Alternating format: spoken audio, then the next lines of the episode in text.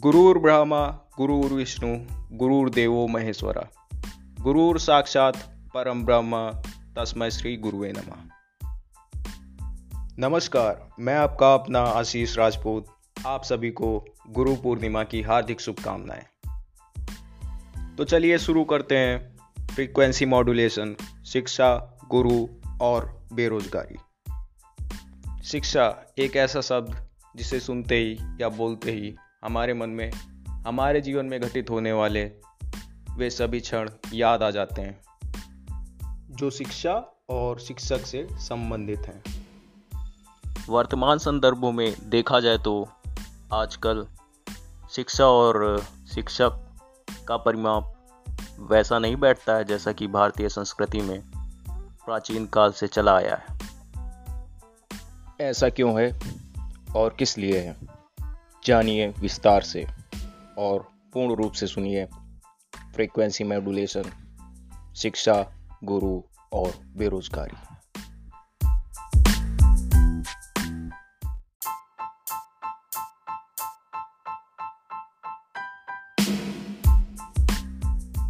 शिक्षा शिक्षा क्या है, क्यों है, कैसी है, किस लिए है? इसका अर्थ क्या है, प्रयोजन क्या है और इसका हमसे संबंध क्या है? और आखिर में इस शिक्षा का आविर्भाव कहाँ से हुआ है? अवश्य आप इन सभी प्रश्नों के उत्तर नहीं जानना चाहते तो आइए चलते हैं अपने विषय पर, शिक्षा, गुरु और बेरोजगारी। यदि आप अभिभावक हैं तो आप शिक्षा के प्रति गंभीर अवश्य होंगे और आपके मनस में यह गंभीरता आपके पौत्र और पौत्री की शिक्षा के विषय में होगी। यह गंभीरता होना अत्यंत उचित है, और यह गंभीरता कभी कभी संदेह में बदल जाती है, जो कि उचित नहीं है। इस गंभीरता और संदेह का कारण मात्र एक ही है, जिसे हम सभी जानते हैं, और उसका नाम है रिपोर्ट कार्ड। जी हाँ रिपोर्ट कार्ड। और यदि आप गुरु हैं, क्षमा कीजिए, गुरु नहीं। यदि आप शिक्षक हैं, और आप शिक्षा का संचार कर रहे हैं और अपनी कक्षा के प्रत्येक छात्र को समान रूप से शिक्षित कर रहे हैं, फिर भी आप शिक्षक होकर गंभीर रहते होंगे। और ये गंभीरता कभी कभी संदेहों में भी बदल जाती होगी। और इस गंभीरता का कारण भी वही है। Report card. जी हाँ रिपोर्ट कार्ड। और यदि कोई विद्यार्थी इस पॉडकास्ट को सुन रहा है तो उससे निवेदन है कि पूर्ण रूप से इस पॉडकास्ट को सुने। क्योंकि इसको सुनने के बाद उसे अपने समस्त प्रश्नों का उत्तर अवश्य मिल जाएगा। और जो भी अभिभावक अपने पात्रों की शिक्षा के प्रति गंभीर हैं और जो शिक्षक अपने कक्षा के विद्यार्थियों के प्रति गंभीर हैं उनका गंभीर होना उचित है। लेकिन उन्हें 29 जनवरी 2020 को द हिंदू नामक अंग्रेज़ी पत्र में छपने वाले article student suicides rising 28 lives loss every day. जो कि संवाददाता सुव्राता गराई के द्वारा लिखा गया है। और इस आर्टिकल में उन्होंने एनसीआरबी अर्थात नेशनल क्राइम रिकॉर्ड ब्यूरो की एक रिपोर्ट प्रस्तुत की है। जो रिपोर्ट तथ्यात्मक रूप से बताती है कि वर्ष 2016 में 9,478 और 2017 में 9,905 और वर्ष 2018 में दस विद्यार्थियों ने आत्महत्या की। और सुव्राता गराई ने अपने अध्ययन में ये पाया कि प्रत्येक दिन हाँ प्रत्येक दिन कुल 28 विद्यार्थी आत्महत्या करते हैं। और ये आंकड़े भारत पर आधारित हैं। और छात्रों द्वारा की जाने वाली ये आत्महत्याएँ बहुत ही गंभीरता का विषय है। और इस विषय पर अवश्य चर्चाएँ होनी चाहिए। ऐसा ही आप सभी सोच रहे हैं, लेकिन ऐसा नहीं है। आत्महत्या एक बहुत ही संवेदनशील विषय है और किसी संवेदनशील विषय पर चर्चा नहीं होनी चाहिए। और मेरा तो मानना है, किसी भी संवेदनशील विषय पर चर्चा नहीं होनी चाहिए। तो आखिर होना क्या चाहिए? होना चाहिए समाधान। लेकिन क्या ऐसे संवेदनशील विषयों का भी समाधान है? जी हाँ बिल्कुल है। भगवान बुद्ध ने स्वयं इस संवेदनशीलता को अपने चतवारी आर सत्य में परिभाषित किया है। उनका कहना है कि संसार में दुख है और संसार दुख से व्याप्त है और इस दुख का अंत भी किया जा सकता है और इसके लिए उन्होंने एक मार्ग बताया है, जिसे हम सभी अष्टांगिक मार्ग के नाम से जानते हैं। और इन अष्टांगिक मार्गों में भगवान बुद्ध ने और भगवान बुद्ध की नैतिक शिक्षा को संपूर्ण विश्व ने स्वीकारा है। और भगवान बुद्ध का यह अष्टांगिक मार्ग सुख का तो नहीं, परंतु आनंद का अवश्य परिचायक है।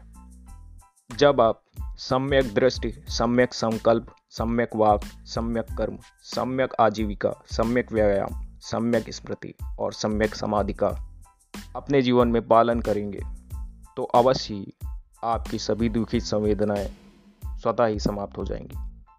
दुखित भाव की संवेदनाएँ, जिसे अंग्रेज़ी में स्टिग्मा कहते हैं, आज के युग की बहुत ही बड़ी समस्या है।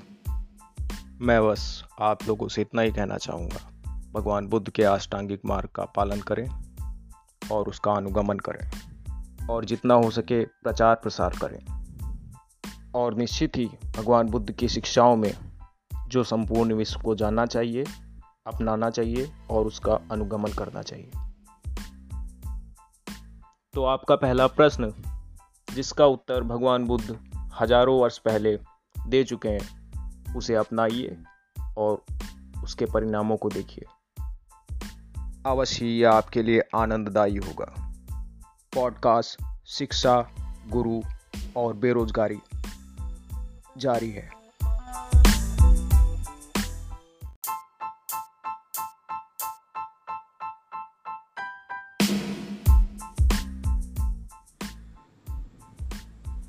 भाई और बहनों, इस कोरोना काल में आप कर क्या रहे हैं? घर पर बैठे हैं, कोरोना के डर से घर पर ही वर्कआउट कर रहे हैं, या घर पर बैठकर अपनी ऑनलाइन कक्षाएँ ग्रहण कर रहे हैं? या फिर आप व्हाट्सएप इंस्टाग्राम और फेसबुक जैसे व्यावसायिक संजालों पर अपनी निजी जानकारियाँ बेच रहे हैं? यह आखिरी वाला प्रश्न कैसा लगा? सुनने में थोड़ा अटपटा ज़रूर लगा होगा, क्योंकि ये प्रश्न नहीं, एक सच्चाई है। आप व्हाट्सएप इंस्टाग्राम और फेसबुक जो केवल नाम से ही एक सामाजिक संचार हैं, लेकिन इनके पीछे का जो सच है, वो कोई नहीं जानता।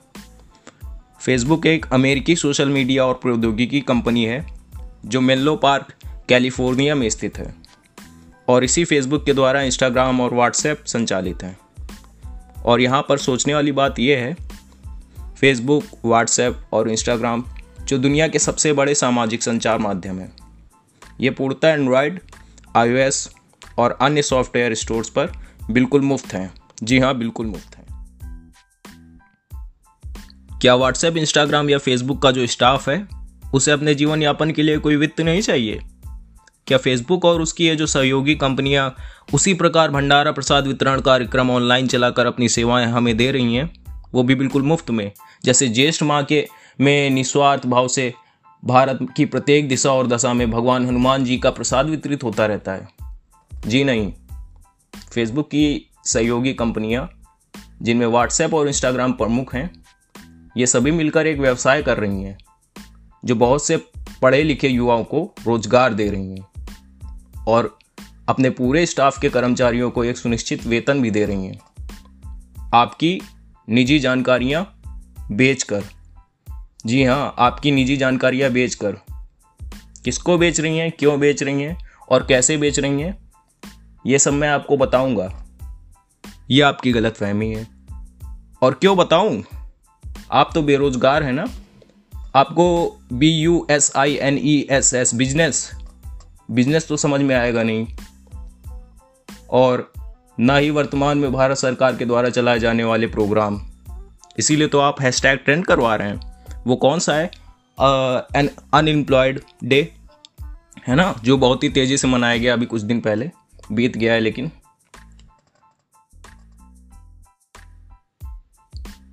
वर्तमान में भारत सरकार के द्वारा चलाए जाने वाले प्रोग्राम, जिनमें से skill India make in India और अन्य प्रोग्रामों के साथ जुड़कर बहुत से युवा युवती अपने B U S I N E S S business व्यवसाय को शुरू कर चुके हैं और बहुत उन्नति कर रहे हैं। अंत में आपसे यही कहना चाहूँगा कि यदि आप बेरोजगार होने के साथ साथ समझदार भी हैं तो आज ही अपनी नज़दीकी बैंक शाखा में जाकर भारत सरकार द्वारा युवाओं को व्यवसाय में प्रोत्साहित करने वाली योजनाओं की जानकारी प्राप्त करें और स्वयं उद्यमी बने और अन्य बेरोजगारों को भी अपने उद्यम से जोड़े और उन्हें भी रोज़गार दें। रोज़गार शब्द का सीधा सा अर्थ होता है, व्यापार। दूसरे शब्दों में वह कार्य जो आपके द्वारा, आपके लिए आपकी योजना पर आधारित हो, जिसके मालिक आप स्वयं हो, और कार्य करने के घंटे आपके द्वारा निर्धारित हो। और साथ ही साथ समय, स्थान और दिशा भी आपके द्वारा निर्धारित हो। अब भारत सरकार आपके साथ है, आपको सहायता देने के लिए तैयार है तो डर किस बात का? शुरू कीजिए रोज़गार। मैं आपको कोई सुझाव तो नहीं देना चाहता हूँ लेकिन आज आपसे एक बात ज़रूर कहना चाहता हूँ। ये जो नेता हैं, अभिनेता हैं, फिल्मकार हैं प्रोड्यूसर्स हैं, और चाहे वो सर्कस का जोकर ही क्यों ना हो, सभी अपना अपना रोज़गार कर रहे हैं, और आप अगर अभी भारत के युवा हैं और अपनी शिक्षा ग्रहण कर रहे हैं तो आप अपनी शिक्षा पर ध्यान दें, गुरु पर ध्यान दें, और बेरोजगारी पर तो बिल्कुल भी ध्यान ना दें, क्योंकि शिक्षा है तो सब कुछ है। और इच्छा है तो भी सब कुछ है। तो चलिए शुरू करते हैं। शिक्षा, गुरु का अनुगमन और बेरोजगारी का दमन भारत सरकार के साथ और भारत के संविधान के साथ। और ख़त्म करते हैं फ्रीक्वेंसी मॉड्यूलेशन शिक्षा, गुरु और बेरोजगारी के दूसरे पॉडकास्ट को। अपने मित्र आशीष राजपूत को सुनने के लिए धन्यवाद। शुभ रात्रि।